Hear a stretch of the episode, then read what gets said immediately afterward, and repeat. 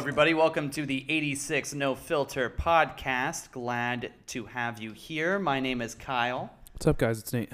Botello. Hey, it's Sam. and I hope everyone out there is doing good. It's time for a catch up over here. How's everyone doing? Nate, how you feeling? I'm doing pretty good today. Uh, had a pretty decent week, I think. Um, let's see. What do I want to talk about? Um, I mean, as far as work wise, like it's been slow, as as you guys know, because we Mhm. work at the same place. but the last few shifts that I had, uh, have kind of have kind of turned out pretty well. I made some good money. I mean, versus like what I worked. Uh, and I've also been feeling like we've been doing we've been cutting down to less people and Yeah, I've so been feeling more more, yeah but i've also been feeling more confident and more back into like the swing of like when i used to serve because back in my old place we would routinely close on monday with And two what was that old servers place and be down again? to Just one wondering. person oh uh chili's chili's bar and grill Chili's, Chili's? baby back ribs. chili's Encino, to be specific With barbecue snacks. where i'm banned for life so you'll never see me again um yeah oh and and on that same note i started watching the office Yay. and uh, it's really funny UK? UK? time. UK? no. No, UK. no.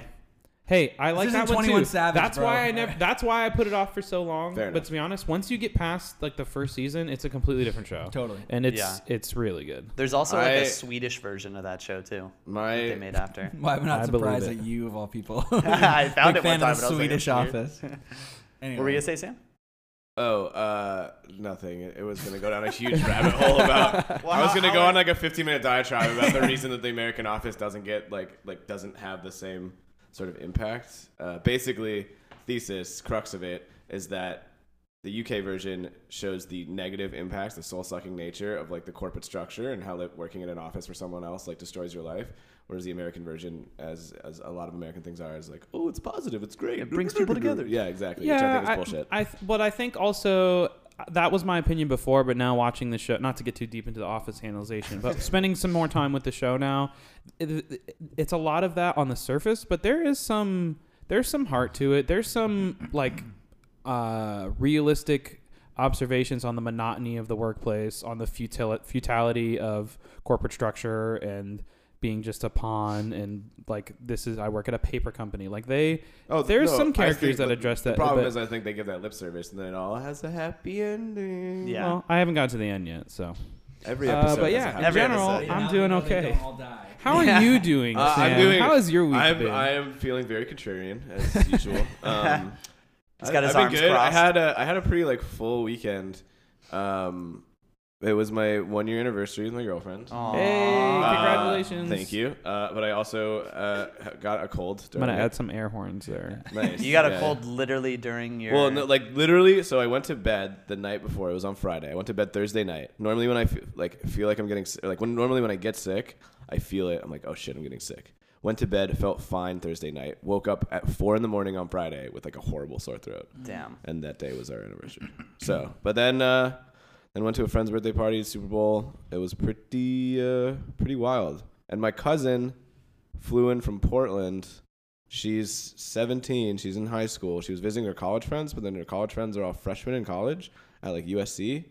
And of course, one because they're Trojans, so they're ass, and two because they're freshmen, they have no control over their lives.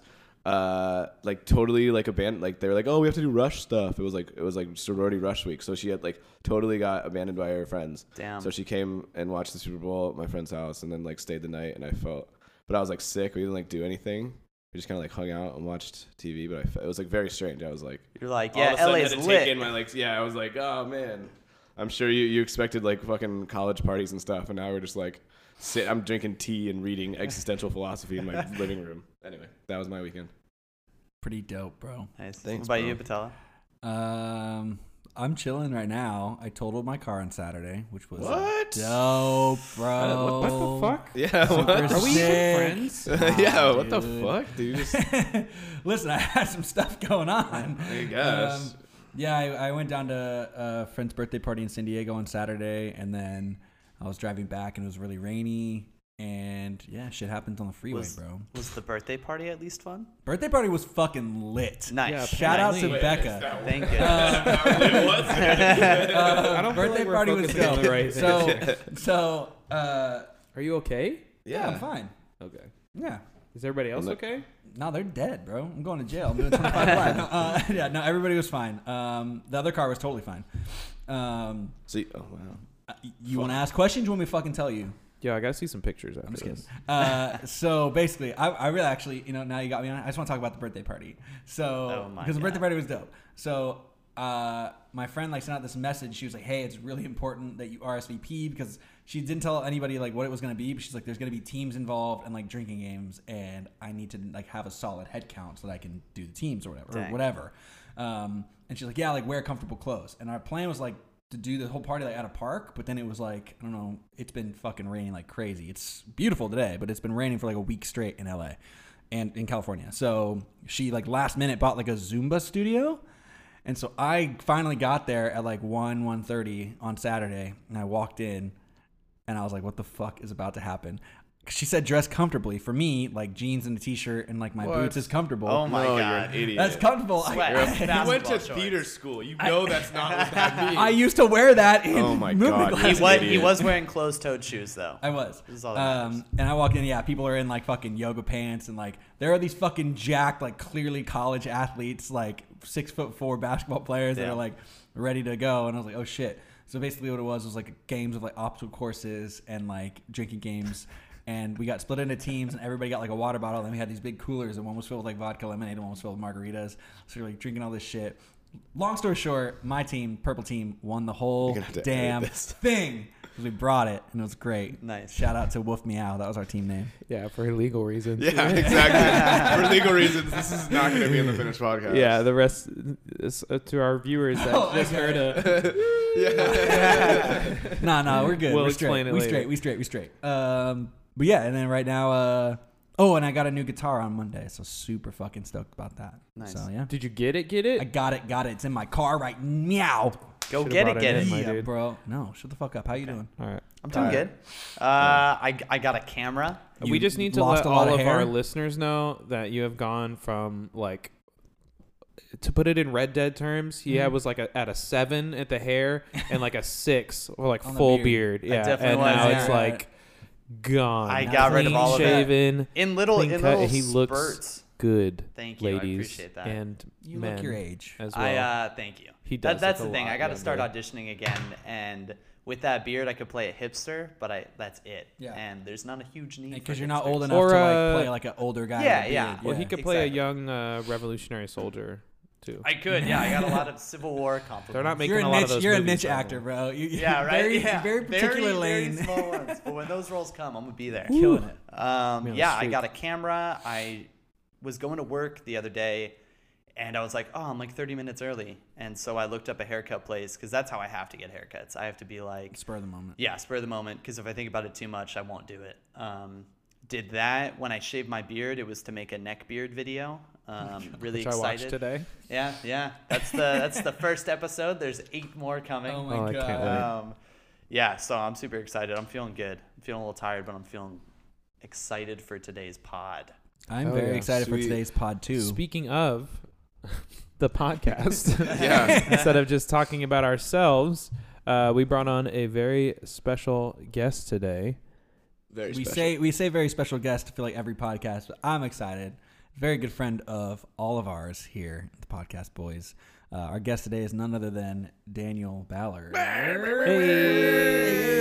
Wait, wait, wait, wait. What's up, everybody? Yeah, shit. Man, who that? Raging Who that? Cajun. You crazy for this one, Jay? All right, You want to keep going? That's, with that's a hell of an intro. that's pretty good. Uh, so, uh, Ballard, we're gonna call you Ballard since I'm Daniel, you're Daniels. I'm Who cares? Ballard. Uh, so Ballard, welcome to the podcast, man. How you doing? I'm doing great, man. Thanks for asking. Uh, welcome to my podcast. Uh, Wait, what? what's up? Whoa. This is your podcast? Did you just hijack It's our my podcast? podcast. Is this my podcast? this Look is at y'all's me. It's your podcast. podcast. This is my podcast, Man, even though it's not my pad It's not your either. pad. I just It's a love nice that. podcast. But I'm here um, on a casting session. I think Oh my isn't that God. right? It's a Anyway. podcast. We're session? advanced Is that not- casters. This is Podcast. advanced What's- casting. Yeah. happening? This A is what? casting 301. I Yes. thought I thought you were just doing You a have You're the to wrong think in accent. the uh, Like, prerequisites. welcome to my podcast about the Patriots. We fucking won. They won the Oh. Super Hey, Bowl. Patriots, No, no, no, no. My hey. khakis. Tom Brady's wicked smart. Wicked, Wicked smart. Making out his Season's kids over. so good. Yeah. Uh, Okay. So, um, Ballard, to kind of kick this thing off, I know you. Uh, one reason I think we're all very excited to have you on is because you have a lot of experience in the industry. You've been in the game a long time, worn a lot of different hats over many, many years. Um, I'm wearing one right now. You're no, literally no, no. wearing a hat right now. What we're trying to say right now is I'm Damn wearing a uh, murdered out um, Houston He Astros said ball murdered cap. out. Bro, it's murdered And, out. I mean, it is. Black on and black. To clarify, me being in the game, it means that I'm just old, Word. older Yeah, than I was like, everyone. I didn't. I didn't want to see So that. uh, You- that's you've saying happening. it, like, I have a very uh, youthful voice, everyone. Yeah. But I'm 87. So, how did you kind of get Benjamin like a little Button. background on you? Like, how did you kind of get started in the industry? Uh, a long time ago, I, I grew up in um, retail industry uh, during college, and I needed 1960s. 1950s, and I needed a uh, more sustainable job to pay my bills because I was being cut off by my parents, right? And um, so I needed to get into what seemed like a good idea with the restaurant industry because, um, you know, when you're in college, you you're taking classes all day, so you needed a night job. So I started. Uh, I had a friend. It's, you know, it's all about who you know. Word. It's all about who you know in any in, In any, any industry. industry. That's how I got. Yeah. Uh, so I started at this uh, this Cajun restaurant in South Louisiana. Ooh, what was it called? It's called Lafayette. Nah, that's what it's called. Not Shabby, Um, so I started as a uh, expo food runner, and I uh, I worked as an expo food runner for about six seven months um, before I got promoted to be a server. Cool. And then since then, you've been. I know you've done some bartending, but you've mostly been serving for. Uh, yeah. Since then, um, just living that server life. Uh, got got brought in to be a bartender several times through um, through different uh, companies, I guess. And um, uh, bartending was cool. I, I just I don't have a preference one or the other, so. Uh, I kind of went back and forth, all depending on where I was and who else was around me, because I think that I think they're the same. To be honest with you, I, I serve like a bartender, bartender like I serve. is no big deal to me. I'm just trying to be myself as much as possible. Try to stay out of that um that higher octave when talking to people.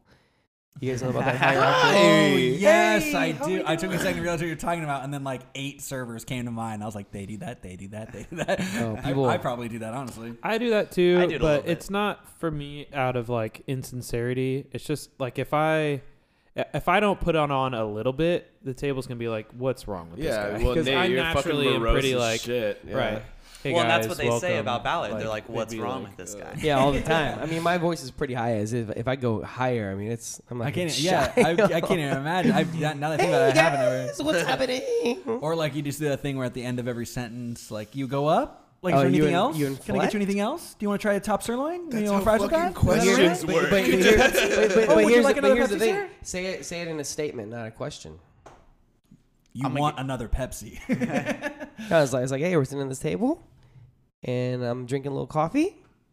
Yeah. People, people do that. No, of course. Yeah, that's, a, that's a classic thing. But I'm saying, but but tell all your examples were literally questions, Yeah, and that's and- how humans. oh, Intonate I- I see questions. saying. I see what you're. I see Deflect what a you're question is go up at the end. Sorry, I guess I'm just a fucking. Hey, do you idiot. want some more steak? you're not Why don't wrong. we jump into uh, the first round? Bear, bear, bear. Round one. Glug glug glug. First round. Okay, here we go. Um, so first thing we're gonna talk about today. Um, again, going back to Ballard being a being in the game for a while. Um, Damn, so much shade. I'm just I'm trying to say can't it. not I mean say it. He's got a lot way. of He experience. has Hey. a lot of experience. It's It's, a, good great thing. person to have on the yes, podcast. thank I you, run Kyle. the game. he runs the game. Thank you. Uh, Murdered time. out. So, um, something that we were interested in chatting with you about is um, like opening a new restaurant. Because I I have um, the first gig that I actually had was opening a brand new restaurant. Like the first official like restaurant job that I got was for a brand new restaurant down in Orange County. Um, and I know over your time, even with the company that we all work for now, you've opened some restaurants. Um, so I guess just kind of like talking about that, like what's what's that kind of like to to start from nowhere, start from ground up. Uh, so I've opened restaurants. In, first off, I've lived in Louisiana, Texas, and California, and I've opened restaurants and different styles of restaurants in all three states. Uh, I opened an uh, Italian steakhouse in Louisiana. I opened a Mexican kitchen in Texas. I've opened uh, Buffalo Wild Wings and uh, brew pubs in California. So uh, they're all different um, atmospheres, I guess you could say, and therefore they're all different openings because you're dealing with, you know, you're dealing with the big wigs, the owners, people like that. And some of those guys want to drink and have a good time and party the whole time, and then other ones are like, "This is fine dining, don't fuck around, and we're here to make money. You're here to make money, and you know we want to be nice." Right. Uh, one of the big things that I always think about whenever it comes to opening restaurants, and every single one of them, people get uh, really hire happy, and I guess that's part of the gig because you gotta, you know, you gotta hire a hundred people because you know that Some of them 60 are of them are gonna yeah, leave. and a lot of them are gonna leave in the first month, two months. You're gonna knock it down, which and you're gonna get down to your, you know, your your actual crew that you know that you really want to stick with, and the number you want to stick with. Uh, so you're always working with a bunch of people that people that want to shine because this is this is their you know they, they want to be top dog so they want to shine. Although those type of people are usually the worst. Uh, those people that are like loud and like hey i'm here and, and this is what i'm trying to do and, and look at me look at me look at me you know give me the best shifts whatever. Right. it's like look all you're gonna get two tables for, the, for the first month. Like- Right. like, just sit back and do your thing but uh, and that's usually me. I usually just kind of sit back and do my thing and just work hard and not talk a lot. I mean I mean, sure, be outgoing because you're a server, but other Right. than that, it's like don't be showy about it. Yeah. Yeah. Uh, Plus, you're making these relationships that these people are going to be gone in a couple months. yeah, Either they're gonna that be or gone. they're gonna be around with you for a long For what? time. Yeah, yeah. You So got it's- time to talk to them. yeah, and and there there's that too. Some of the shows show people do they do they do last. You know, they'll they'll last for years. Uh, so that that's one thing that I that I always think about. Um, the type of people because you're gonna get those people at every single opening. Speaking about again, talking about opening restaurants, you mentioned um, like the different environments, the different vibes.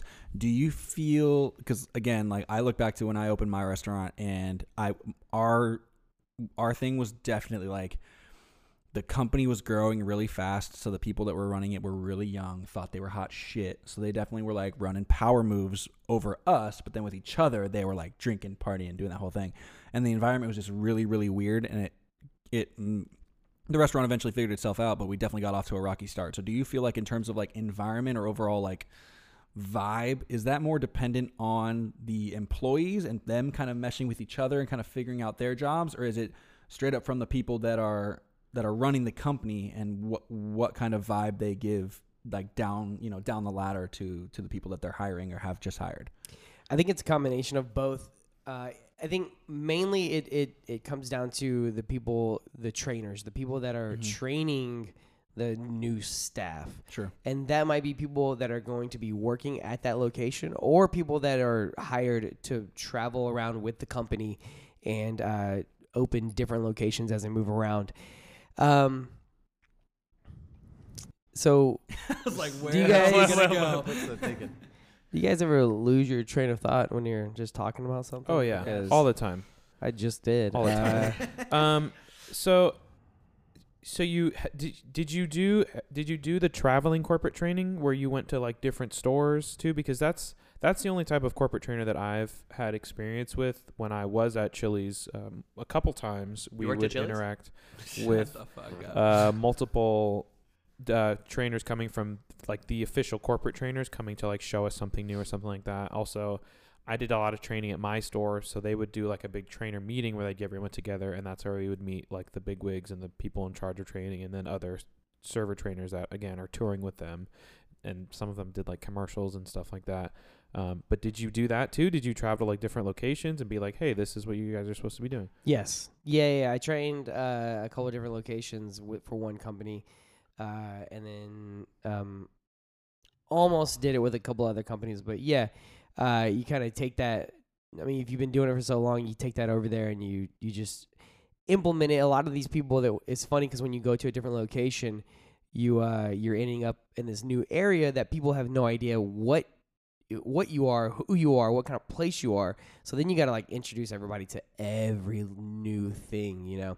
Uh, it's funny when you look at when you look at uh, people that work in this industry, uh, you know, and obviously the culture from like a southern culture, being from Louisiana and Texas, the culture is very different. Uh, so people are very different. You do tend to get a little bit of older people Mm. in the South that are that are serving tables, um, and they might be going to school, or they might be having a family. They, they could be doing all kind of stuff. I mean, you'll get a range from 18 year olds to 60 year olds, you know, and uh, and you'll get that everywhere. But in the South, it's kind of like everybody is very much an adult, and everybody uh, is intelligent to an extent.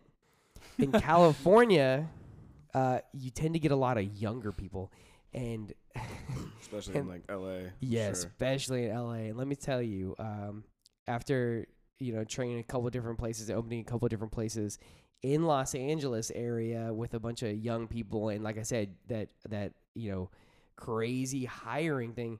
There's so many idiots out there. There's so many like young fools uh, that are out there. Just you know, they don't know anything about life, and they're just like they're like, yeah, I got I got a job. I came to LA and yeah, big city bright lights. I know how here to are." talk to people. I, Yeah. I know how to talk to people. It's like you can't talk to a fucking rat on the side of the street, much less an intelligent person sitting at your table. And in LA, when you're dealing with a bunch of people from all over the world, Yeah. chances are they're on vacation, and that means that they have money. So that means they're somewhat successful in some industry. So that means they're somewhat intelligent. Yeah. And True. now you have this 18 year old, 19 year old, Being like, 21 year old, you you, want?" know, hey, get that highest higher octave. What's up, everybody? Welcome to the Wingstop. I also feel like when you have younger, like especially again opening a restaurant, you have younger employees like that. I I I had the same thing where it's like, oh sweet, I got a job, bam, I'm killing it. Like can't wait to start making that money. And then it's like, oh no, like training process is like three weeks, and you're like, wait, what? Like yeah, you're gonna train for three weeks, and then we don't open for like another two weeks after that. And then you're gonna start making money if people start coming in right away. And then so like, you know, I I feel like that happens a lot with with especially like the more corporate, like Nate, you're talking about Chili's and the place where we work too. I know I don't I don't think it's three weeks, but training when uh, when you went down to downtown, that was a couple weeks, right? It was a month long. A it was month long training. Actually, I was there for about a month and a half. Dang.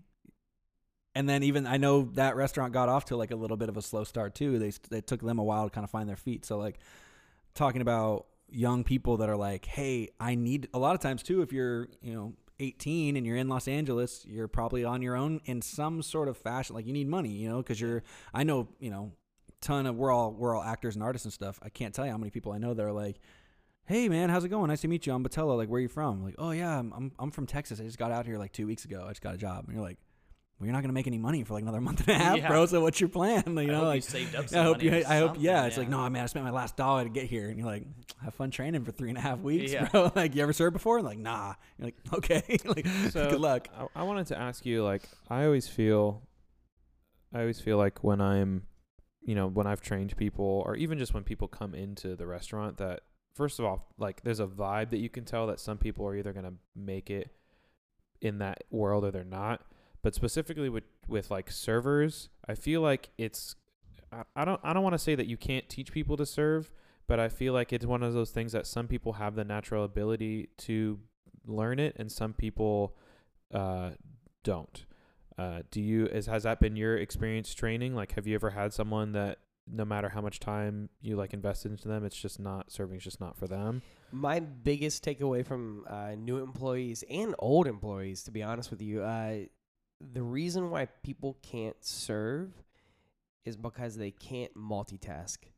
I think that's I think that's and, and and the thing is some people still continue to serve. They're just not good at their job. Right. Uh I think that not only do you get a lot of young people here in California, especially in LA, you get a lot of young people that have never worked before. It's kind of going back to what you were saying, where you know you get that training. It's going to be three weeks, and they're expecting just to show up and make money because that's what they think it is. But it's like, yo, you gotta you gotta train, you gotta work hard, and you can't be lazy. Yeah. And these motherfuckers are lazy, and that's and that's and then again that that goes from any age, but young people, uh, definitely a lot of them don't know what work is. Um, I I I definitely believe that. I believe that some people just can't wrap their skills around it. Not not I I don't believe it's a mind thing because you know I, I I'll talk trash on people be like oh yeah people just aren't intelligent although I've seen some people serve that are really not smart. Yeah. And and Well- they and they do a great job at their job. You know, they, they do great work and they and they kill it and make money. And then on the same note, I've seen people that just can't wrap their skills around the idea of I got five things to do right now. So I'm just gonna knock it out one by one. But by the time I'm in, by the time I'm done with it, I'm gonna have another five things, and I just gotta keep rolling with the punches. Mm-hmm. There's some people that just can't wrap their heads around that, or their yeah, or their skills. They get super overwhelmed, and that you can't teach that. You can't teach Yeah. someone, hey, Stress don't get overwhelmed.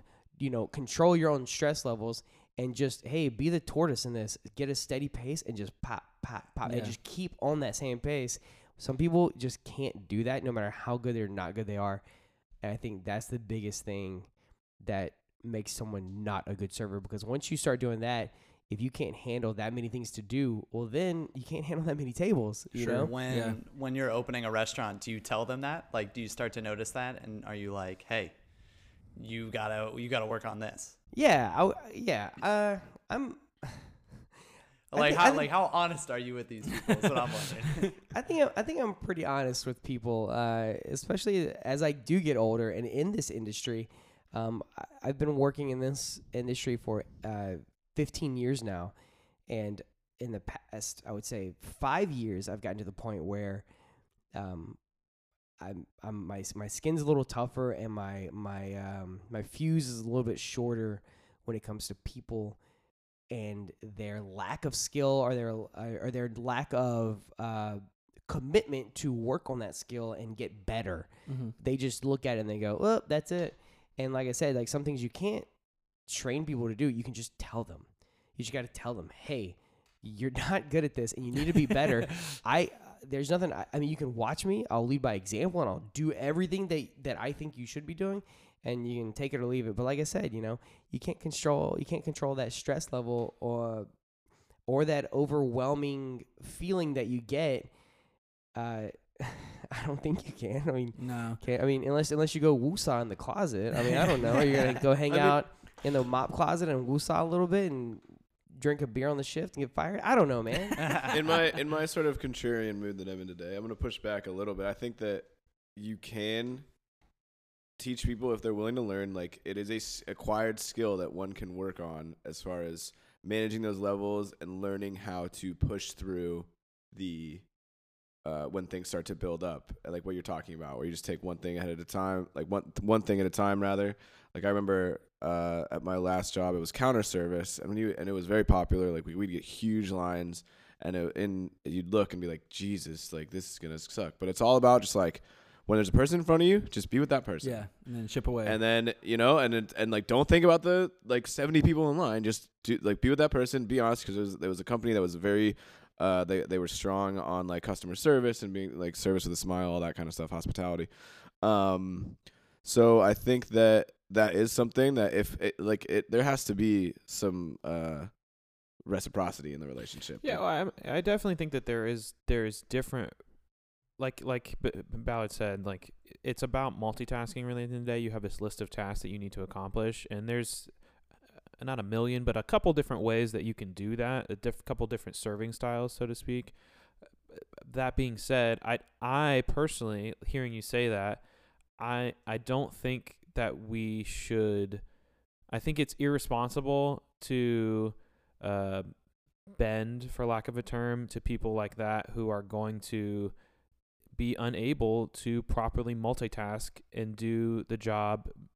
I don't know efficiently or do, you, like do you say that uh, because well, eventually like- the other people are going to have to pick up that slack? Is that yeah, what you're kind of exactly trying to in because some way? because in the reality in a restaurant, yes, that person can still you know get their job done technically, but uh, somebody else is going to have to pick up the slack of getting their table ranch and Mhm. getting them well, of refills. course, and but but I. I- I would say I'm a better server now than I was when I first started serving. Sure, sure, sure. Yeah. Yeah. Me so too. to I say would that there's no growth, to say that there's no possibility of growth, No, yeah, yeah. Well, that, But- I'm not trying to say that there isn't, but I, I don't think that it's. I think in some people it's worth investing more in than others. Is what I'm saying. But what we're talking about here is we're talking about training. You're talking about practice. Now Well, I can mm. now now we Talking now, about practice. You talking about practice? We ain't talking about now, games. Now we're now we sit here and talk about hey, you're gonna train for three weeks, and we're like, holy shit, that's a long time. But what you're talking about is practice. I can't train someone to better multitask. I can tell them to it, but no restaurant in the world is going to say, "Hey, we're going to give you two tables or three tables for the next two months or three months for you to just practice and get better at this." And and you're right. The more practice you get, and like you said, like we're all better than when we started. That's just that's just doing it over and over and figuring it out on your own. But in that time, no one's there. Uh, no one's there training you. No one's there coaching you. You know, and that's and that's that's the difference. If I'm sitting there training a new hire for a restaurant they'd never even heard of, Mm-hmm. and I'm training them, and they and they're not good at this, at, at the multitasking, I can tell them and get better at it. Uh, but I can't sit there and train them because well, also I'm training a hundred different people, and then whenever it's done, said and done, if I work at that same location, I can kind of keep an eye on them. But hey, I'm I'm working. You're trying to make your own money. At that Right, point, I'm right, not a right. trainer anymore in the sense that like I'm not going to put all my attention into you. I'm going to put my attention to my own job and make my own money. And it's now it's up to them to get the practice. But if they don't mentally make that shift of saying, okay, I know where my flaws are and I know where I need to get better at. So I'm going to start making mental notes and practicing the same thing over and over until I can get better and better. Well, then they never will Yeah. and Right. that's and and that's a difference between you know again you're you you almost could you could say that as a trainer you tell the managers to watch over them but I mean Yeah. uh, managers don't have time to do any of that stuff that's the either. thing. It sounds like else. it sounds like there is a little bit too of like uh, uh, like what you mentioned of like kind of trying to keep an eye on them. It sounds like you do have some sort of like responsibility. Not might not be the best word, but you feel some sort of uh, you still feel some sort of like weird ownership or responsibility to kind of still help that person out even after you're done training them. Would you would you agree with that?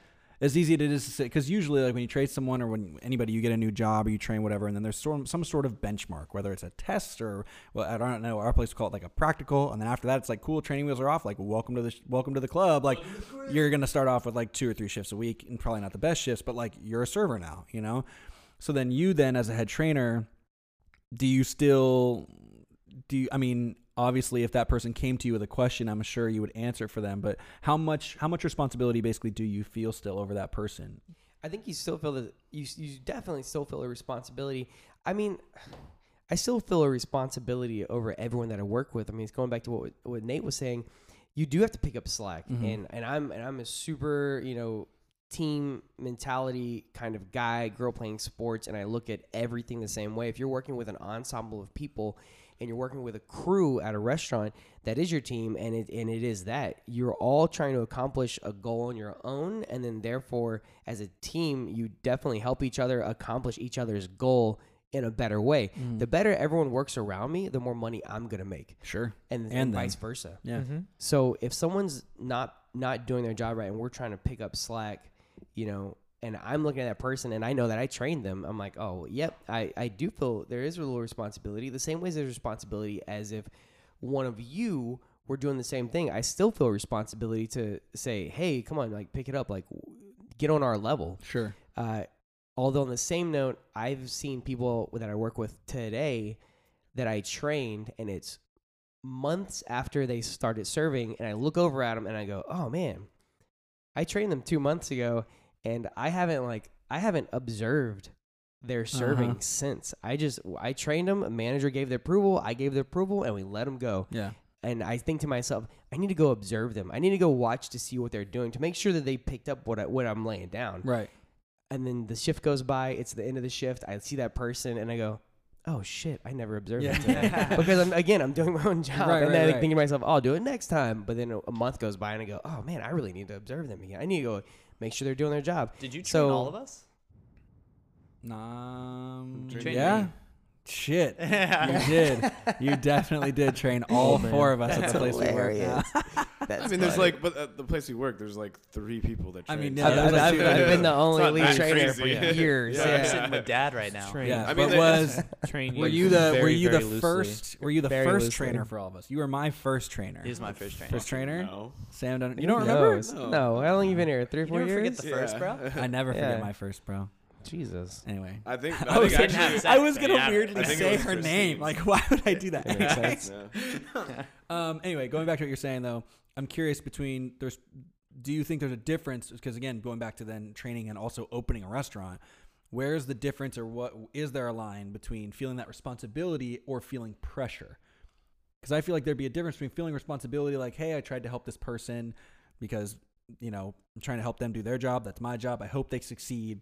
Go get them, Tiger. As opposed to, do you ever feel like, but if they don't succeed, or if they fuck up, or if they quit, you know, say they they walk out in the middle of a shift, like, is that somehow going to come back on me? Especially when you're opening a restaurant, because you're training all these people at the same time from scratch. You know what I mean? And it's all for the purpose of opening this brand new, shiny restaurant. You got people relying on you. You were brought in to train and get all these people on the same page and, and do their job from the get go. Do you ever feel any sort of pressure, like along with that, to to you know if they succeed or not? Do you feel like that's ever going to come back on you at all? No, I believe that I'm good at my job and I'm good at training people and and the things that I'm going to be giving these people and the knowledge I'm going to be giving and the training of it and the skills that I'm that I'm trying to pass on and I'm going to do it at, uh, you know, I used to be a teacher so I believe the better teachers are going to understand each individual's way of learning. Now when you have 100 people in the room, you're going to figure out so much, you know, and not so much uh, when it comes to each individual because you're trying to learn everybody and you're trying to learn each every, each person's way of learning. On the same note, so I'm going to use that. I'm going to put everything I can into the training of it. But guys, I mean, how old do you have to be to serve alcohol in California? 18? 21, I think. No, you only 18. 18. Really? Yeah, Mhm. you don't have to be 21 to You don't have to be 21. alcohol. Yeah, 18. Well, guess what? Starting at 18, you're an adult. Word. And if you can't take what I'm giving you and and apply it to a job after a trainer is giving you all this information and all these things to do and all this stuff, that's when my feeling of pressure goes right out the window because if you're an adult and you came here on your own and you filled out an application and you got hired as an adult, well then show me that you actually want to want this job, you want to keep this job, and you want to be good Yeah. Not even the best, but some somewhat good at the job. Because whoever hired you is is hiring you with the assumption that like, hey, if like if I'm the manager and I hire you, Ballard, I'm hiring you with the assumption of like I'm gonna treat you like an adult. I I trust you enough to hire you, therefore I trust you enough to treat you like an adult. So you're trusting that person to And treat I ha- themselves Also like just- And I hired Like- you because I think you're going to be at least good. Yeah, you- you're gonna be not great. competent in Yeah. some way to do this job. and Yeah. Or you just know how to interview Is well. Or you because or oh, you just don't people- interview, yeah. Well, well, but understand even that. someone interviewing well, they interviewed well, and they showed you that they were going to be a good employee. No, Is it seriously? that's They not. not you. That's 21, not it's 18? It's 18, yeah. It's Because I swear to God, I've had a manager. I once had a manager who was 19, and we served beer, and she couldn't serve it. Bro, you got hustled. Like, I guess. I don't know. like, I'm not Can running someone that look that up? Because no, I it's think that- 18. It's for sure 18.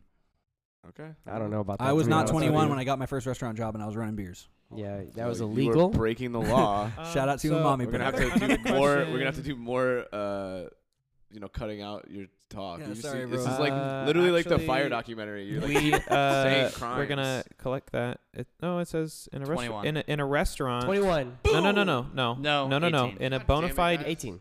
Can I let me talk? Why? In a Nate. public in a public eating place, persons age 18 or older may serve alcohol in an area primarily designed and used for the sale of service or for food consumption on the premises as an incidental part of their for food for consumption on premises at, so if a restaurant. if it's a food place and they just happen to sell beer They can run. 18 so if it's a restaurant yes If but it's if a it's a bar, bar no. or or even if it's like a, a cocktail or a Like a lounge wine. but that's why a lot of Or a bars bartender, you will have be to be like, smiling. "Hey, we can you can get like fries and wings." You know what I mean? Like they That sounds like. serve food. that sounds like. they're- That sounds. I like feel like that's exactly the place where you would need to be 21 Not they serve. I'm telling you. I'm telling you.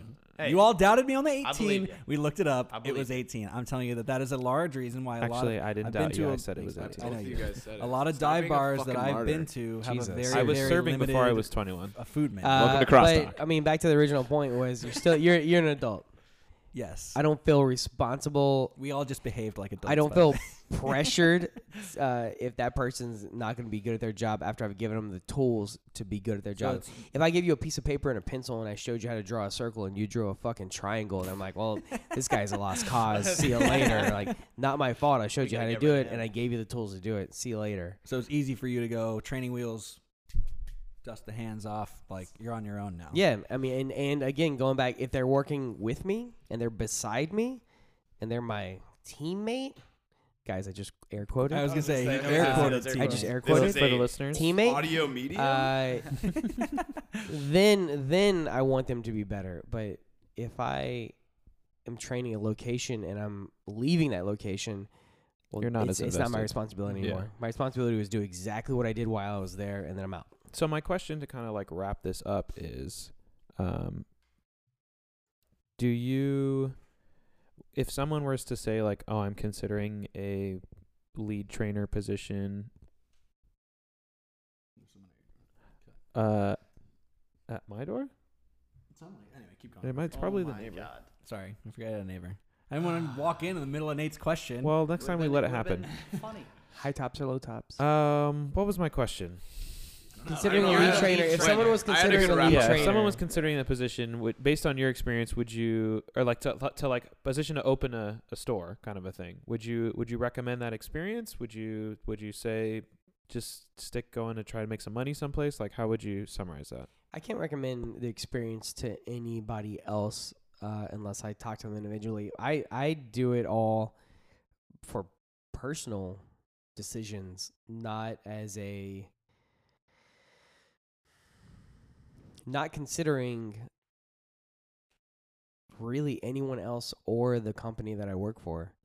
I do it, you know, I'll open a new place uh, to get a break in the uh, in the Routine. monotony. in the in the in the in the routine of my life. Just do something that's different. Um, I I train people, especially that I work with, because uh, I'd rather have an opportunity to make them better and make them the best that they can be, rather than giving that opportunity to someone else that I don't think they're going to do a, a good enough job. So, you know, and, and at the end of the day, you know, I I I enjoy getting to know people and and teaching people something new, especially when they want to learn it and they want to be good at it. That's all all that being said, that's not for everybody. yeah. Some Yeah. people love their routine. Some people don't like teaching people. Some people don't have the patience for it. Uh, there, there's so many reasons why why someone should never be a trainer or a lead trainer or go to ano- another location to train people for the for a new company. Uh, it's you know I, I've I've seen other trainers do it and don't and don't care. You know they don't feel responsibility or pressure. They're just like, yeah, this is just a job, no no big deal, whatever. And this, and that's the same kind of laziness I was talking about earlier. Like this job is potentially the one you know one of the easiest jobs in the world, Word. and because of that, you get a lot of people that that really do slack and and are really lazy with it. You know, and that whenever you're working in a smaller place, that affects that affects a lot of people around you. Great, Word. wonderful, long-winded summary.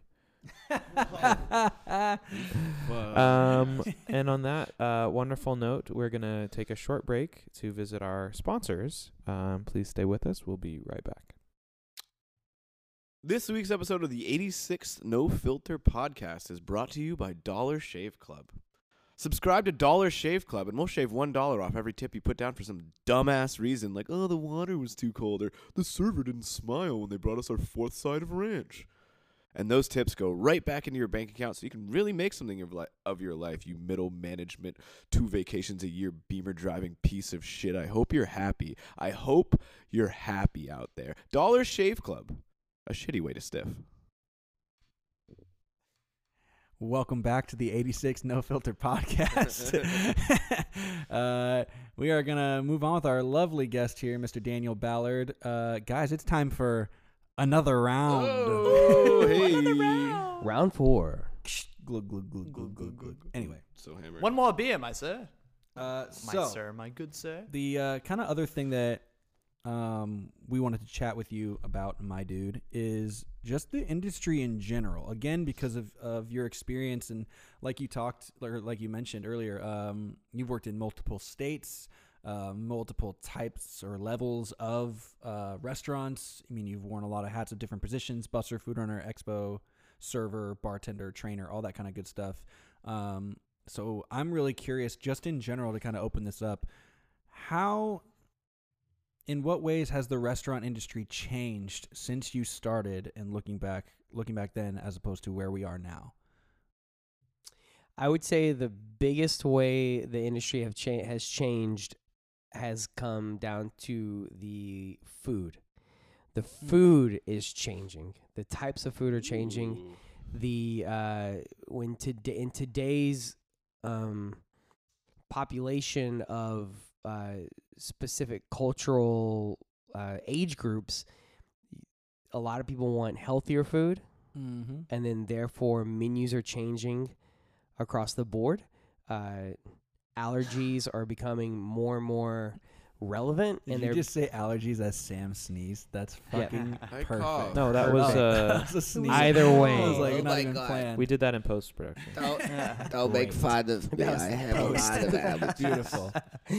Uh, so uh, and and you know with technology and, and new medicines and stuff like that, you know, I know, I know a lot of people out there, especially if you listen to this podcast, you know, gluten is a fucking shit show, and uh, and apparently It'll make you poop. apparently it's a real thing. I don't have any experience with it, so I just take people's word for it. At least you know, so I can get a better tip. No big deal. Word, word. Uh, so apparently, sorry, apparently, you know, with um, Apparently, Apparently, so Apparently. you ever, did you ever So- walk down the street and uh, basically, um, you know, doctors and are are, are giving people these allergies or are, are, are telling people Giving- they're they're giving them It's the a vaccines, diagnosis man. on Vaccines, on yeah. allergies. Oh, Uh, man. so so then therefore these people you know they can't have this or that and that and this. Uh, people that are allergic to things. I don't want to put words in your mouth, but it just sounds like basically what you're trying to say is that you think the gluten free thing is horseshit. Is that- but you don't have to answer thing. yes or no to that. I just No. doctors So- so- are so anyway- giving people these. So anyway, uh, so so one of the biggest things for the restaurants that are that are remaining opened and that are still here are changing their menus Mhm. um, and adding and subtracting things uh, to make it more healthy, more healthy options on the menus, and um, I think that's the, that's one of the biggest things you're going to take away uh, from any restaurant. Now, after that, one of the other major major things that you're going to start seeing, or you're, you we're seeing now, we've been seeing in the last two three years, is the lack of full service restaurants Mhm. uh, you're starting to see some of these major chains um, end up with uh, different kind of um, pads on the table, Yeah, like, the like iPads, tablets, tablets. yeah. Yeah. sorry. So tablets on the table. You know, they want to uh, give the the guest more power, and then therefore take away uh, all take away work from the server. Let's say. So Yeah, so, so- whenever whenever server's supposed to have five tables, you're going to go into a restaurant now, and they're going to have 20 tables because every table is going to have its own tablet, and then therefore the guest can order its own thing without the server giving you the full service that is that you're supposed to be getting. Yeah. at a full service restaurant, even though so now it's technically not a full service restaurant. Yeah, but also, I mean, there's two things there because the places that do that, f- full service is is very uh, uh, generous. generous to, is is uh, to describe them. Uh, ju- I think not every restaurant that is a sit down table service restaurant is a full service restaurant. Um, especially now, like you said. But what I was gonna say is to comment on the computer things. Yes, Chili's. While I was at Chili's, we went from you know regular checks to having the Ziosks, which is they knock off Android tablets on the end of the compute on the tables terrible. on You every table to run to run payments. We're an Android family. It also brought in surveys, which is when they started posting everybody's score results every week to for like rankings of Oh, like because there's a survey at the end which has a number score right? And all and so it it got pretty scary there near the end. You definitely felt uh, like i never had felt more like a number there. Like Big it, Brother's like, even though it was cor- it was very corporate and like this was the way that things were done it still to be honest felt like a really big family the way that they ran it. You know it is it's a, a southern company. They're very kind to the people that work for them for the most part Um, but the transition through the years, you know, how long that I had been there, I started to see a change, and even then, in the way that they schedule and like the way that they, when they restructured how they train servers to serve, they have, uh, uh, uh, it's basically team service is what they call it because the idea is that you don't have a section. You and another server have a section, and their tables are your tables. You don't tip share, but like if their tables need something, you're supposed to help them out. Just That like they're supposed to zero help your tables out. That makes no sense. Also, like it, in terms of like it, like you but and and it may have changed since I haven't been there for a while now. Uh, It may it's definitely changed at least a little bit. They- Chili's employees, right in. a Tell us what it's like. Tell us What's what's going up. down over there? Uh, at 86 but it Pod. it was definitely a big shift, and we got a lot of people complaining, especially in that area. We got a lot of elderly customers, and they were not happy about the computer. They didn't even want to try it. A, we had a lot of people that would like turn it away because they were scared that the camera was watching them. Yo, I had a crazy that. guy that came would always come in like he, Put a piece of tape. this is a whole nother story, but yeah, but he basically started bringing like a cardboard thing with him to put on top That's of it. amazing. Yeah. What I don't understand, and and, and and I mean Ballard, anybody feel free to jump in this is like like that type of shit, or like the secret shop thing, like the place we work. We have six fucking shops a month. Like, when did it? And eh, maybe Ballard can speak to this the best. When did that become so much of a fucking necessity to monitor your employees to that degree? Like, I get. Aren't we all in the same boat? Like in, terms of like the Well, employees of a company, aren't we all looking to get? It's not because it's all like you said. It's all about giving the guest power or whatever. It's about the guest experience. It's about the because now you have things like Yelp. It's just there's so much focus on. I feel like it's so desperate. This like clawing thing. Yeah. Like, are you Well, having a good time? Are you having a good time? It's like, wasn't that always the goal? Yeah, Wasn't we it were always always trying to make 'em like have a trying? good time. But yeah, it's like about- the 30, thing 40 is- years ago. Weren't you trying to give people and a good dining experience? now We have the, the experience? internet restaurants are and just competition. super insecure about it. Exactly. And like, rev- where did that come from? I don't understand reviews. the insecurity of like, because if you feel that strongly about it, or if you're that worried about it, like, so so basically, what I f- like speaking about our company in general, I've always wondered like. Are you that fucking insecure in who you're hiring? Like, be better at hiring people. It's like, not it's not about us. It's about the perception. It's not it's really like that this is just a means of them applying some type of control to a situation of which they otherwise have no control. We Like can comment we can all do exactly. We can all do how they exactly what they train us to do in the best of our ability and there will still be someone who will come in and be upset in some way and somebody will fail a shop. It it has happened before, it will happen. This is we're talking about perception, right? So what what you're talking about where this came from is the rise of the internet and Yelp and reviews and this idea that everybody's opinion matters and that every guest if we if we don't give them what they want they're going to take to Twitter and blast us or they're going to write us a scathing report and then we're going to lose points and then people aren't going to come to our restaurant I and we're going to lose think you're. I think there's definitely merit to that, but where I, where I again, I'm pulling a Sam and being very contrarian. I disagree in that a little bit because then why, like, and again, I'm, I can only really speak for our company, but then if it's really just about that, then I don't see why that a specific employee would be fired for failing a shop.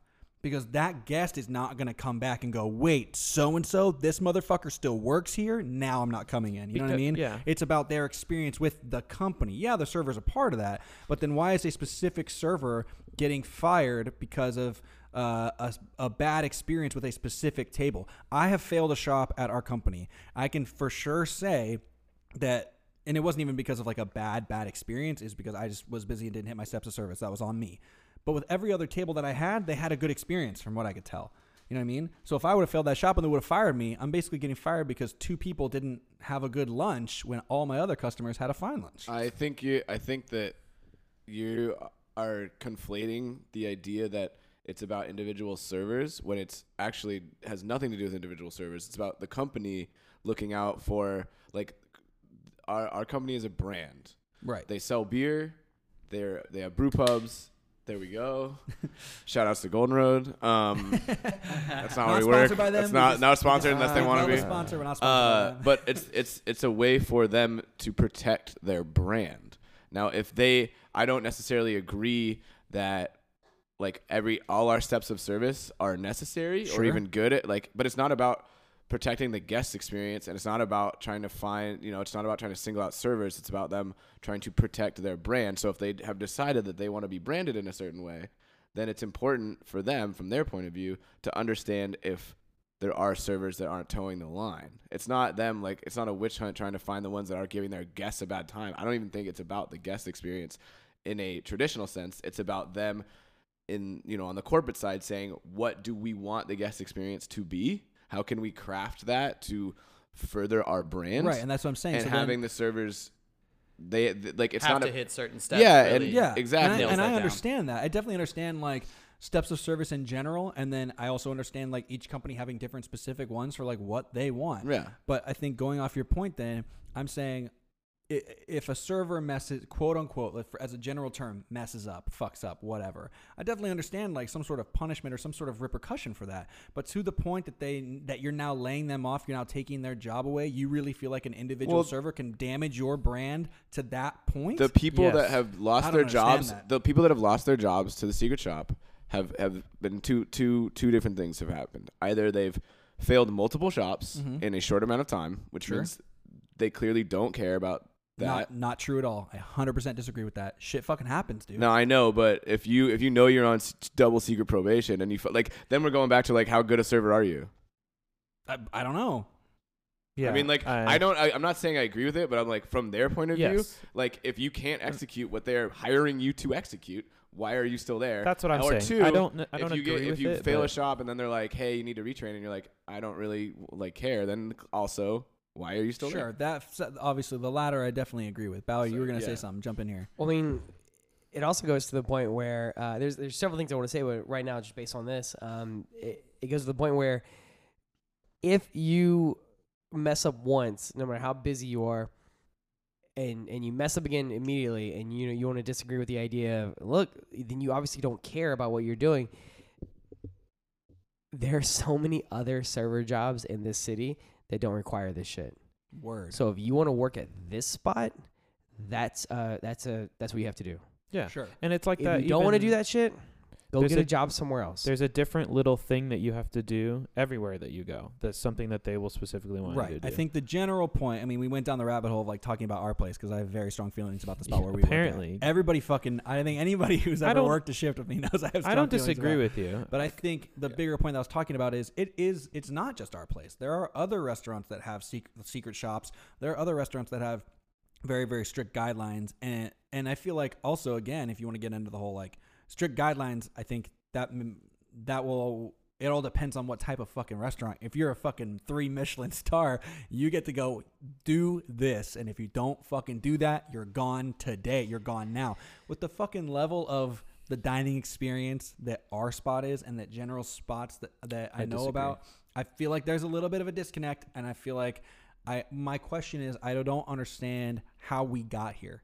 I don't understand how it became such an insecure thing about Like, when did about this start trusting happening? yourself to give a good Well, guest okay, so- experience.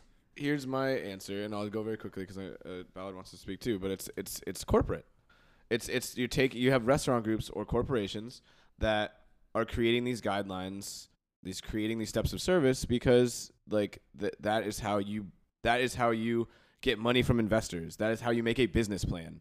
You say this is what we do. This is how we're going to ma- ensure that this is what happens. It's about giving that consistent service so investors and and everyone you know makes tons of money at the top. Mm-hmm. If you have a mom and pop, they're probably not going to do secret shoppers because the owners are there. They Right. can see the shit. But when you when you're talking about a corporate ladder and people are making these guidelines who may have never worked in a restaurant before. right. Yeah, but haven't there always been haven't there always been corporations and restaurant groups and chain restaurants 40 yeah, years but ago? numbers Yeah, but not- and stats but yeah, and that we're- ways. There's more data now, and again, this is this is what I'm trying to tell you. The root of this, it it, it the idea of a brand and like what that stood for m- meant a lot more before everybody had the internet and everybody could go home and say i had a bad time three stars which then aggregates over a thousand reviews to bring your five star restaurant down a star right so once things like that start to corporate each one of those little numbers that matters more now than it has in the past so the industry had to adapt. Exactly, and that's and I, and I do want to say too, just to go back to the Ziosk thing. I don't think that in, in integrating, you know, all of our new technology into the workplace is necessarily a bad thing. I don't think a computer on the table is the way to do it, but the places where the server has the the tabs so they can ring stuff in Yeah, and run the like, card on them? Yeah. Hell yeah, because you, you're still serving, you're doing experience, but now you don't have to run all the way around the restaurant or wait to use a computer. Like stuff like that that streamlines stuff. Mm-hmm. I am all for that. You won't mess up orders as easily too because you're like you're checking taking it right yeah, you're there. it right then. One thing you also won't do is make as much money. As a server, Mm-hmm. if I have a tablet on my table, most of the time I don't even mess with it. To be honest with you, I want my server to come talk to me and like hang out, or like, at least like serve me, give me the full service. Now, if I look around and they do have the entire restaurant by themselves and they don't have time, well, then I start messing with it. Then I'm like, well, then I'm gonna take care of myself. But by me taking care of myself, look, I I believe in giving money, giving money to people that's owed for the work that they're doing. Now, if I order everything off a, off a tablet at my table and I see a food runner, two or three food runners, or two or three people walk up and hand me something, a drink or a food, any kind of item, and then my server comes back around and goes, "Oh, I see you got everything, man. You do all right, Corey. You guys need anything?" I'm like, "Nah, we're good." Walks off and then comes check on me ten minutes later, and I'm like, "Nah, I'm so good."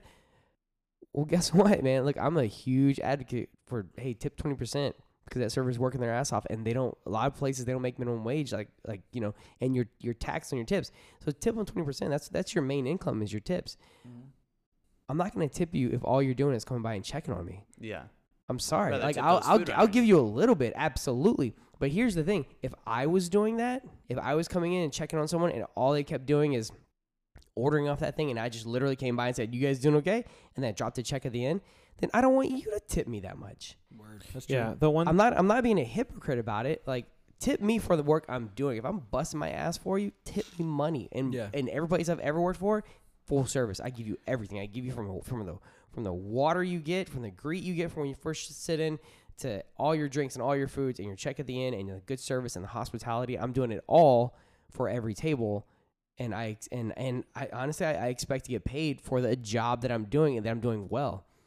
So for the when it comes to that, yes, to to not have to run around as much and do all this stuff, that's great. And and if you have it on your hip and you're doing it, well, that's different. You're still running around doing stuff. yeah. But if it's on the table, Well, as a server, because that's at the end of the day, this is a podcast about us and being Right. servers, stuff like that.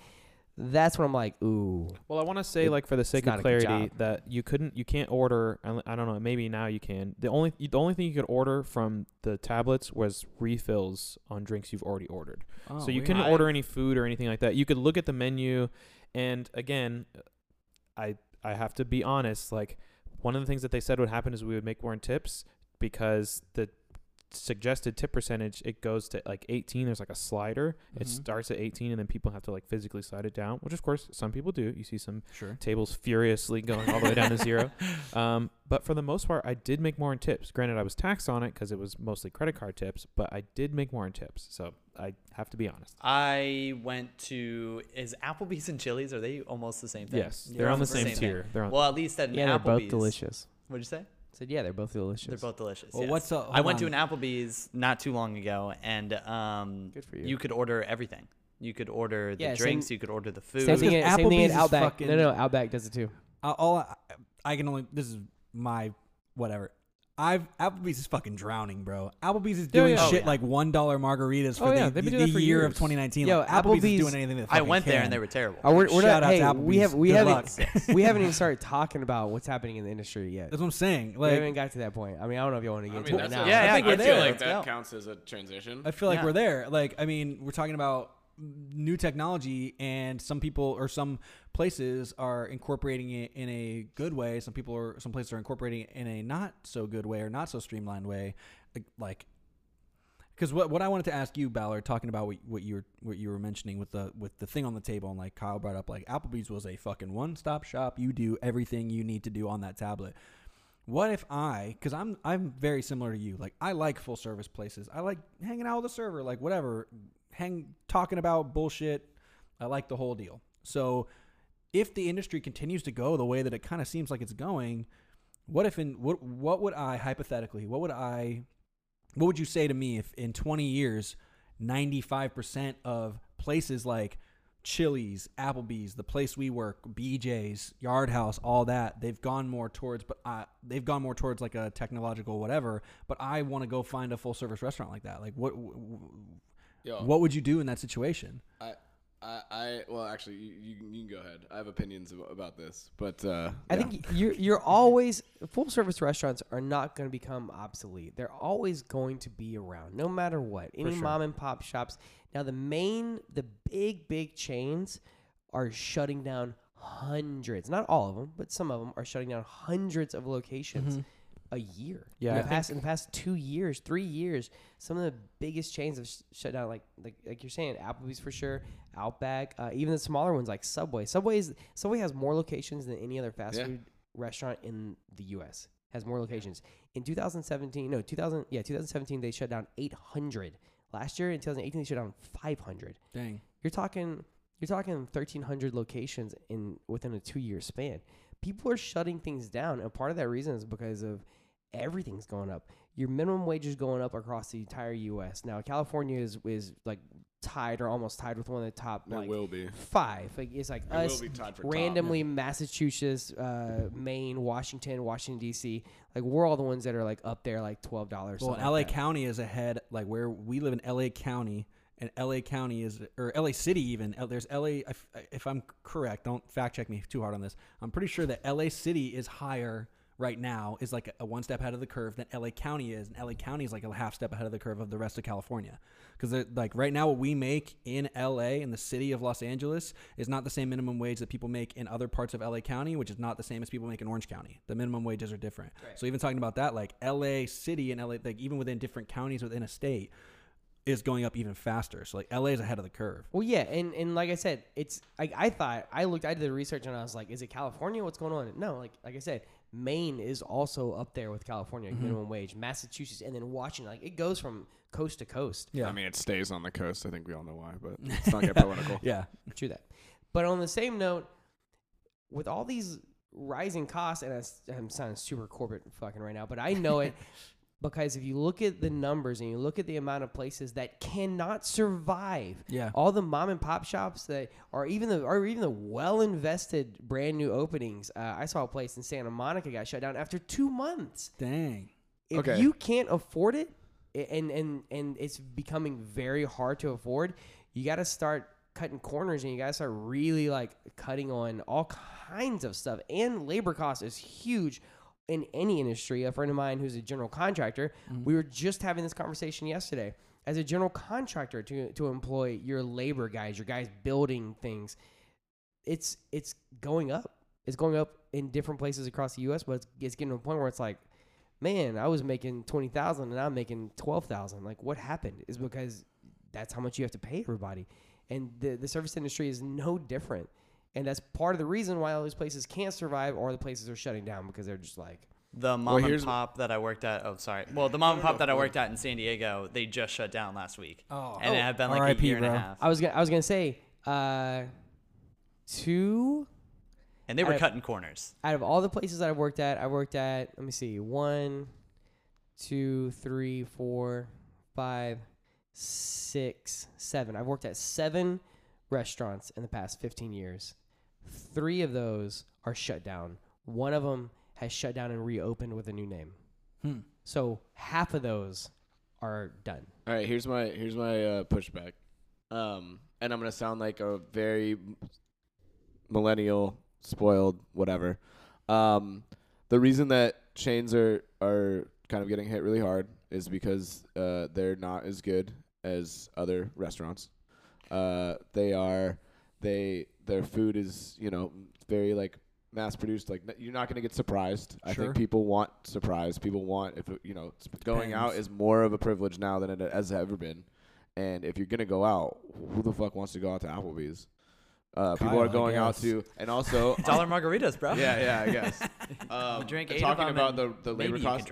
Labor cost is huge for the restaurant industry, and with the minimum wage, it's definitely getting more. It's there's more tension, but it always has been. Seventy percent of restaurants close within like six months or three Yeah, months or something. Like huge it's not a new thing for yeah. Like restaurants are a horrible business investment. Yeah. in general. Well, at the end of the day, right? It's a it's like a people business, and people are just not reliable. Well- Whereas, well- Sure. like the bills are always going to be there, and when you have people on, you have to pay them a fixed rate, regardless of not whether you have enough customers come in to cover that or not. Yeah, And no, no, no. I, like I understand that, like, yeah, and labor cost is yeah, but even- I'm it's just big- explaining it for some of the people who might not, Sam. Oh, oh. Well, fucking catch up. This is Kyle, a podcast honestly, for the Kyle- four of us. all you Kyle looked listeners really catch lost, up. Yeah. so Nate was helping him out. um, but I think a good corollary is like looking at Cor- uh, a what? Corollary. Corollary? Corollary. I have it recorded. Corollary. Okay, play it back. Wait, is it? I Ten points. Is the Ten Ten word- points from Gryffindor. Is Uh, the word third- corollary. It's a third three syllable word A he's used in this session.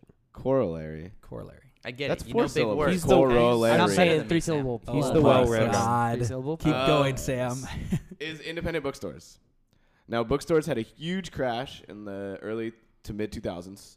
Borders, Barnes and Noble, the two biggest bookstores, R.I.P. went out of business. Or I, I think Borders may still be around. Barnes, Barnes and Noble. Noble. So. Oh, No, sorry, Borders, Borders is still are still bad. Barnes. I was like, Borders why is is there a Nobles- Borders? Yeah, yeah. So, but um, because of new technology, disruptive technology, people are, you know, Amazon, da da da da da.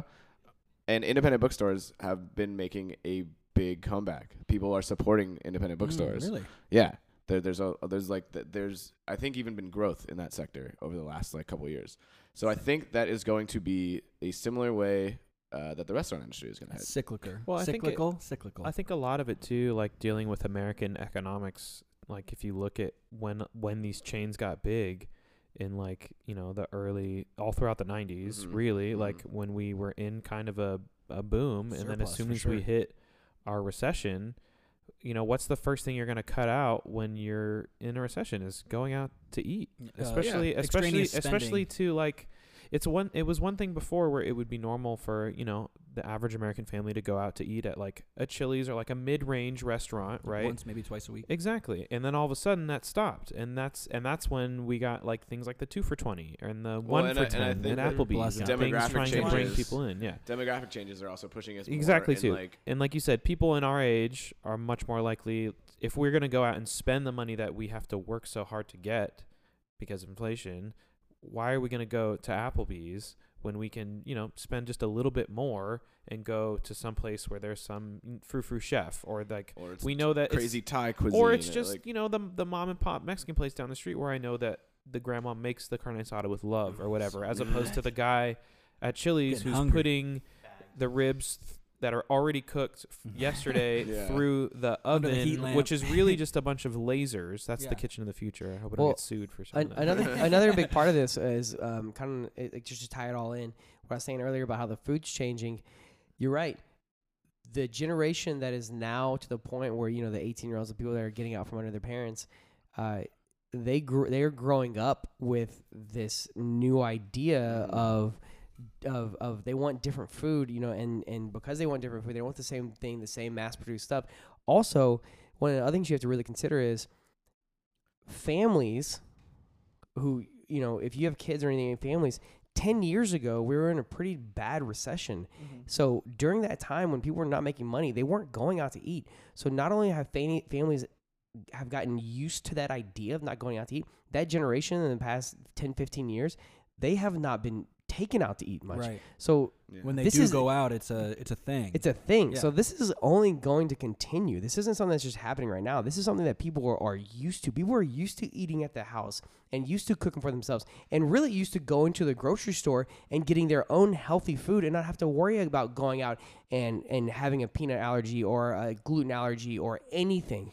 They're already used to being home or doing something, making it for themselves. And you're right, going out is a privilege. Also, going back to what you're saying, people that are that are on their own working you're right they do have to put in a lot of hours these days and make a lot of Yeah. money. It's expensive to live people especially live on your own. In so, California, especially in california is crazy.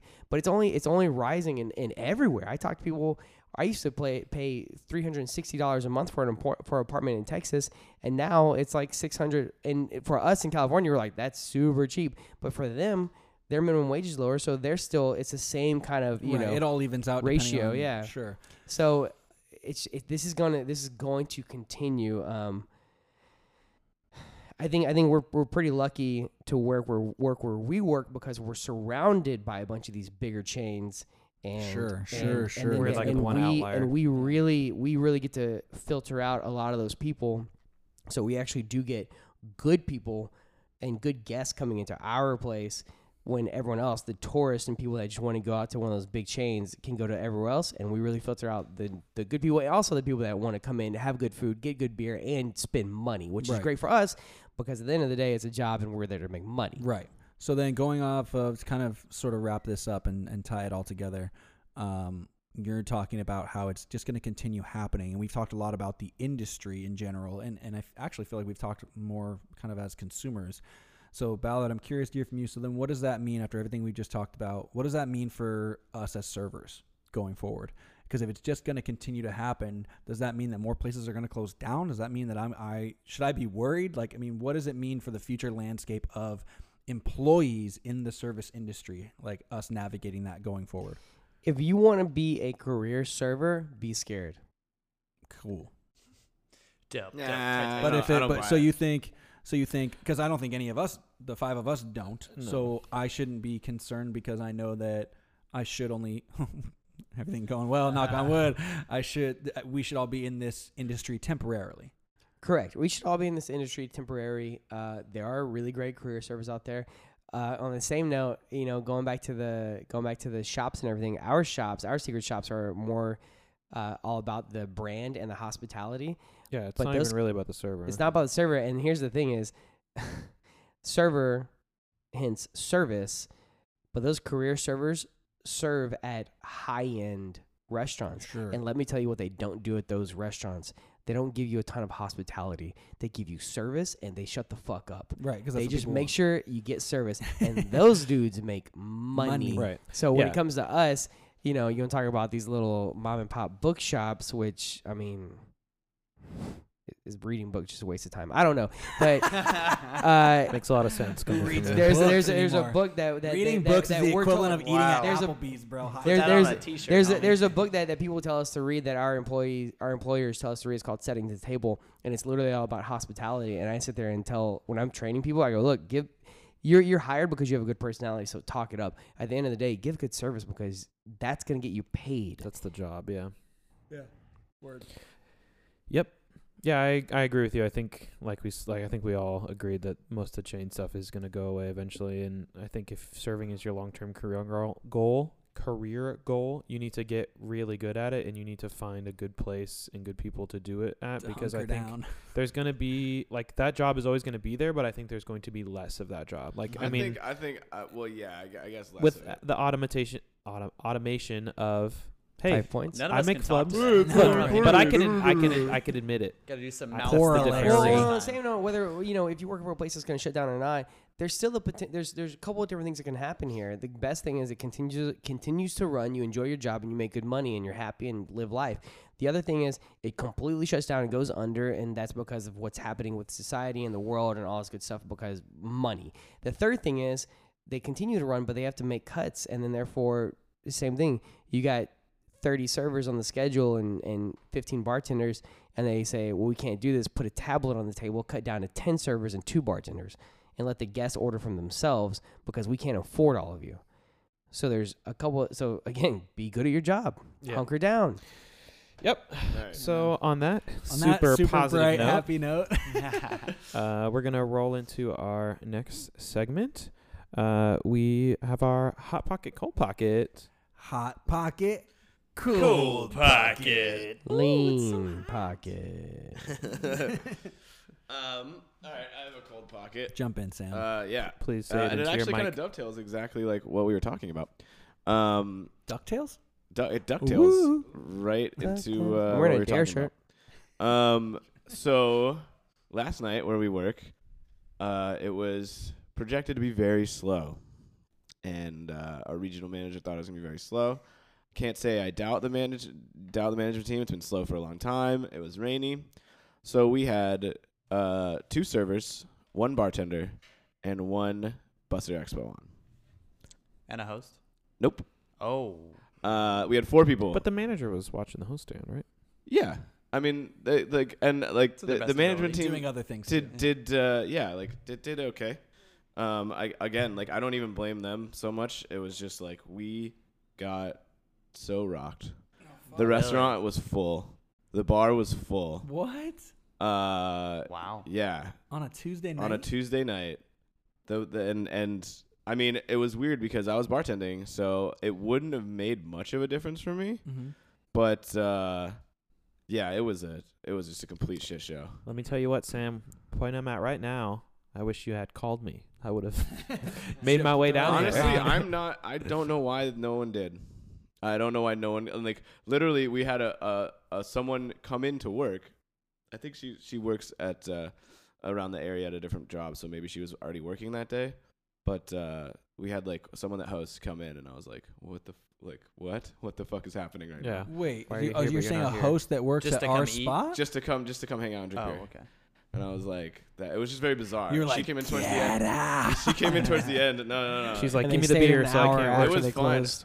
Yeah. You come in now. do that. But also, I mean, like the, there was people. That was the other thing too. Is like I had multiple people at the bar stay until an hour after we closed. Oh, Uh, it was just like it was Jesus. I gotta put those stools up, bro. a Get off that total bar. shit show. Um, I ended On up Monday doing good night, same thing money-wise. happened. Well- they stayed till two hours after we closed. You oh, said I you left. did- I we left kicked him at out. eleven. You made We some money, closed at though? nine. Yeah, I did. Okay, so No. not an entirely cold pocket. No, no, no. The, but- but, in the end, but it was just like it was. But just then he failed the shop and lost such his a- job. So. Yeah, yeah. Yeah, right. do we have a do we have a hot pocket for this week? I, I just thought of one, but it's gonna really shit on Sam's gold pocket. So Go ahead. sorry, It's bro. fine. We, everyone shits on me anyway. My, I love you. You know I love you so much. My hot pocket was on Monday. I was the closing bartender. Uh, super dead, super slow.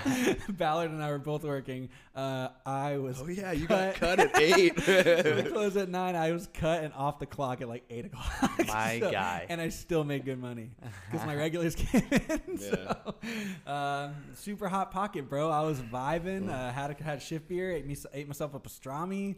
Um, Nice. Ballard even like got nice some tables pocket. towards the end of the night, so that Uh, worked out to- for him. To piggyback on that hot pocket, uh, I was the closing server, and they cut everybody, busser, bartender, everybody. Everybody. It was literally me in the restaurant just running it, and I doubled my sales. And like I said earlier, I love giving money to where it's owed. Well, those motherfuckers didn't do shit for me, so that tip out went way down. Hey. Wah, wah, wah. But uh, it was dope. Great guys, pretty good hot pocket, cold pocket, I think. Sorry, Sam. Um, so we are now going to check the mailbox. Kyle, you want to go grab the mail? Yeah, for I'll go us? grab the mail. oh boy. Why why is you going to get the mail a fucking jazz intro? It's fun, dude. You never know what you're gonna get in the mail. Can oh, this whoa. not be a thirty-minute bit? There's a letter in here. no, it can't not be. Oh my god. He's making that sound with I his did all that with my mouth. Yeah. Yeah. I'm getting better at it. We got Oh, a guy cool. from Police Yeah. Academy here. Do you guys do you guys want me to read it? Uh, No. Can you read? Yeah. Can you read? do you guys want me to stare at it? Looks like junk mail. It's a goodie. You want to sound it out for us? And that's mail. Um, okay, uh, let's see. Hey guys, I really like the restaurant I work at, but our current slow season is really bad. Should I be getting a new job or just a second job? How do you know when it's time to make that move? Thanks. I feel like I have no Sincerely, they didn't leave a name. idea. nice. Pretty personal letter, but uh, we'll take it. Thank you, no name. so yeah, Um, slow season, getting a second job. Yeah, I mean, I feel like uh, we kind of always talk about like right now our place is in slow season too, and I feel like this is kind of the slow season for most restaurants. I feel like Mhm. that's a that's a pretty normal thing after the holidays, the New Year, January. I mean, Tax season, they Yeah. got there. taxes are coming up. Yeah, nothing really happens in January after. I mean, New Year's Day, the first day of the year, is like the holiday of that month. MLK Um, Day. MLK Day. Sh- my bad, bro. Shout out Jesus. to MLK Day. I'm sorry. go. I apologize. I always look so bad on this podcast. um, no, I, I, I, I don't know. I think like to. I mean, obviously, I think it's to, up to every individual. You got to look at your own. You got to look at your own finances. You got to look at your own fucking what you're working with. Um, What sucks is if it's like, are you going to keep that second job because it it might pick up soon? you know? Sure. I mean, I I feel free to jump in. I feel like my personal advice to this person would be go for the second job, not the new job, because if it's slow season, that's not unique to just your restaurant. Mm-hmm. So it's not like you can quit the job you're at now and go to this new place and be like, "Cool, now I'm going to start making money again." You know what I mean? You need to supplement that income with that second spot and kind of put the two and two together because it's not like Gotta hope you're- can find a, a couple day a week. yeah, Kind of and because here's the thing, definitely, I feel like in jobs in general, but definitely with service industry jobs, the grass is not greener on the other side, bro. A restaurant's a fucking restaurant, Yeah. especially unless unless you're going from like you say you're working at a casual spot and then you get a job at like a fine dining place, then like yeah, maybe you can tap out of the other, of the old place, but like in general, it is what it is, um, and so that's not really going to change because. And that's just the safer move because then if the second if that second job you've picked up to supplement does start getting busy into like March and your place the other place is still just like n- not doing well or whatever, then you can kind of go okay, now I know how this new place is looking. Now I get the vibe here as opposed to the other place and I feel ready to move on. But I definitely wouldn't just cut off the other one and go find a new job. Yeah, I feel like the answer to the h- how do you know when it's time to make that move question is when you when you ask when you find yourself asking that question, that's the time to consider getting another job. Because Yeah. like at the end of the day, you shouldn't we're, like you're there to make money. You shouldn't put that in jeopardy because you like the place that you work. Yeah, because that comes and goes. Relationships with people do sour. Uh, you just have to remind yourself that you are there for money at the end of the day. You know, as much as, as as nice as it is to work at a place you like with people you enjoy to work with, you know, if they're really your friends, they'll be your friends when you get a job that supports you as don't know. well. Again, I'm I'm seem to be contrarian all the time. uh, I mean, if it's not Can you like contrarian into your microphone? I uh, I thought I was gonna get really heated, so I just took a step back. I was gonna yell. Um, I don't know. I, I I'm more on the side of obviously you're there to put a roof over your head, to put food on the table. Don't jeopardize that. But my personal thing is like I have a very low overhead in my life. I don't spend a lot of money. I would much rather work at a place that I like the people Sure. Instead because of it's just it out. yeah because like this because this job can be awesome and it can suck balls Word. so I would rather keep it at least towards. I mean, not every day is gonna be great, and not every day you're gonna like everyone you're working with. Right. But um, also I just hate looking for jobs. Like yeah, I'm dude, so. it sucks. So Yeah. I mean, it's yeah, like it depends on how you know what your situation is. Right. I and that's can't what I mean. say. I, I say that with the caveat of if you're not making enough money, yeah, then I think that's more important than whether you like the place. If you're making enough money and you like the place and you like the people you work with, like it's slow season. Like everyone knows it's feast or famine. it. Like cut your spending. I don't Yeah. know. Like Yeah, yeah. stop. You know, eating out as much. Stop doing. You know, mm-hmm. uh, if you can adjust your life. Too much Applebee's. I feel personally attacked. Well, I also also think I also wonder um, the person that asked this. Uh, did you know it was going to be slow season? Did you prepare for that? Yeah, yeah, yeah. Because holiday season is where Calling the out money's at, and you can make money and you can just save up and prepare yourself. Secondly, if it's slow season, you're thinking about another job. Can you afford rent or can you afford a new T-shirt? Like, which one is it? You know, Exactly. do you want a new T-shirt? Do you or, or can you survive and be okay? Because at that point, if you need to afford rent, well then yeah, get that side Yeah, hustle. You, you're not us a fucking. Yeah, go get a side hustle. Go grab another job, and in a couple months when it picks back up, quit that fucking job, bro. Yeah, Just yeah, leave it. Be like bye, and come back to your regular job. And then next year, prepare for the slow season. Don't be Yeah. a You jackass. jackass. You'll be Be ready an right when adult. it comes. You're 18 years old. I gave you all the tools. Do it. I gave Ballard trained you. He 18-year-old trained piece all of- of us. I He like is that- the trainer. That's a good segue into uh, Cardinal sin. our gnocchi of wisdom. Yeah, Sam wants to do a formerly known gnocchi of as wisdom Cardinal. Sin. What is Uh. Gnocchi of wisdom. It's I a like gnocchi it. of wisdom. It, it's like the little the little nugget, the little I thought we were doughy, cardinal sins. savory. Well, but cardinal sin is also like I feel like it's too negative. It's like Cardinal sin is like you can't like say- you telling someone like, Oh. hey, Don't when do you Go in, don't do this. But you but can also gnocchi do of there's a- wisdom can be don't do this or always do do this. this. The do's and don'ts. Because it's a savory nugget of great information with a little bit of uh, like. Okay, great. Just board, explain bro. what Let's it do it. Yeah. Well, okay. So, so Ballard, what would you, what gnocchi of wisdom would you like to give our listeners, especially those that do not work in the industry, about going to a restaurant, or about working in a restaurant? If you go to a restaurant, as soon as you walk in the door, don't act like you forgot everything you've ever learned in your entire fucking life. when you sit down, act like you know what it is to talk to another human being and you know how to read and don't just ask this one person everything like you don't know what the fuck is going on around you. You have something in front of you, read it. You have a person there, talk to them. They say, "How's it going?" They're not asking you what you want to drink. They're asking you, Oh, "How it is it going?" going?" How so so so don't have amnesia right when you walk in the door. That's a good. So I would call that a cardinal sin. I would not call that a cardinal sin. I call that a cardinal sin to I not would- know. I'm, I I'm would saying call it I'm a saying cardinal don't sin. do that. So that's the wisdom. Oh, okay. I mean, Or yeah, it's a sin The to cardinal do sin this. would be to do Do it. that. Do that. he, But a Ballard gnocchi took of this and flipped it wisdom- on his head. Perspective. perspective. Wonderful. Uh, Thank you so cool, much. All right. Well, on Um, that note, I feel like uh, On that note, Nate's gonna take it away. Nate- yeah, we're done. Uh, that was a great show. Um, yeah, th- I think we had some really good topics, and we we kind of had some big ideas that we touched on that I Mhm. think we're gonna have to do this again to get a little bit deeper into. Sure. Um, but yeah, that felt good. Thank you so much The for joining us. Shout out Ballard. to Daniel Ballard. Thanks for Uh, having me. Uh, it was a pleasure. I um, really enjoyed it. Is there anything, any final notes that you feel like you need to have expressed? Anything you'd like to tell the people How about can people yourself? reach Plug your shit. Any yeah, projects you're working on? Uh,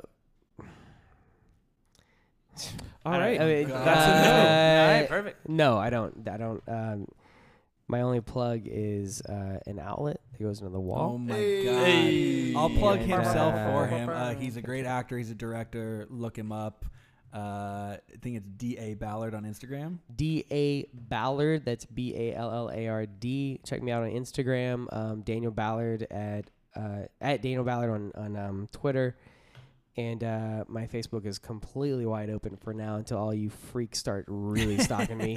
But that's just Daniel P. Ballard. Not to be pretentious, but there's a lot of Daniels out there, and there's a lot of Ballards out there. But there's True. Only one Daniel P. Ballard. There's only one Daniel P. Word. Ballard. That's me. There might be a couple actually. Anyway, Alright. check it out. Uh, I got a lot of projects coming up. Keep up with me. That'd be great. Thank you so much, and uh, thank you guys for the podcast, boys. Thanks, Thank for Ballard. um, Hell Thanks for listening. To the, casting me in today's episode. We can't wait to have you on again uh, for another show. Uh, we want to thank everybody for listening. This episode's going to be a little bit long, uh, but Mhm. hopefully you, you guys enjoy that. Uh, don't forget to uh, rate us and give us five stars, whatever you're listening on.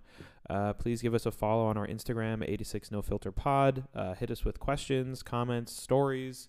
Uh, we want to hear from all that stuff. And also, if you feel like you'd be a great guest on our show, uh, please reach out to us, and we'd we'd love to uh, talk to you and see if we agree. See if you Uh, make the cut. My name's uh, Nate Miller. You can find me everywhere at Dog Like Nate on social media. My name is Kyle Metz. You can find me at the Kale Standard. Kale like the terrible veggie. That's good. Uh, my Insta. This is Sam. Instagram is uh, Night of Samelot. K N I G H T O F S A M E L O T. and I'm Daniel. You can find me on Instagram at Daniel underscore. I think. Jesus Christ. I think it's Daniel think. underscore Botello. I just Um, ripped through my weird sorry, ass man. Punny name. anyway, that's it for us. Thanks so much for listening to the 86 No Filter podcast, and we'll see you next time. Don't forget to tip your server. Thanks, guys. We'll be back next time with a uh, new topic and a new fresh guest. See ya.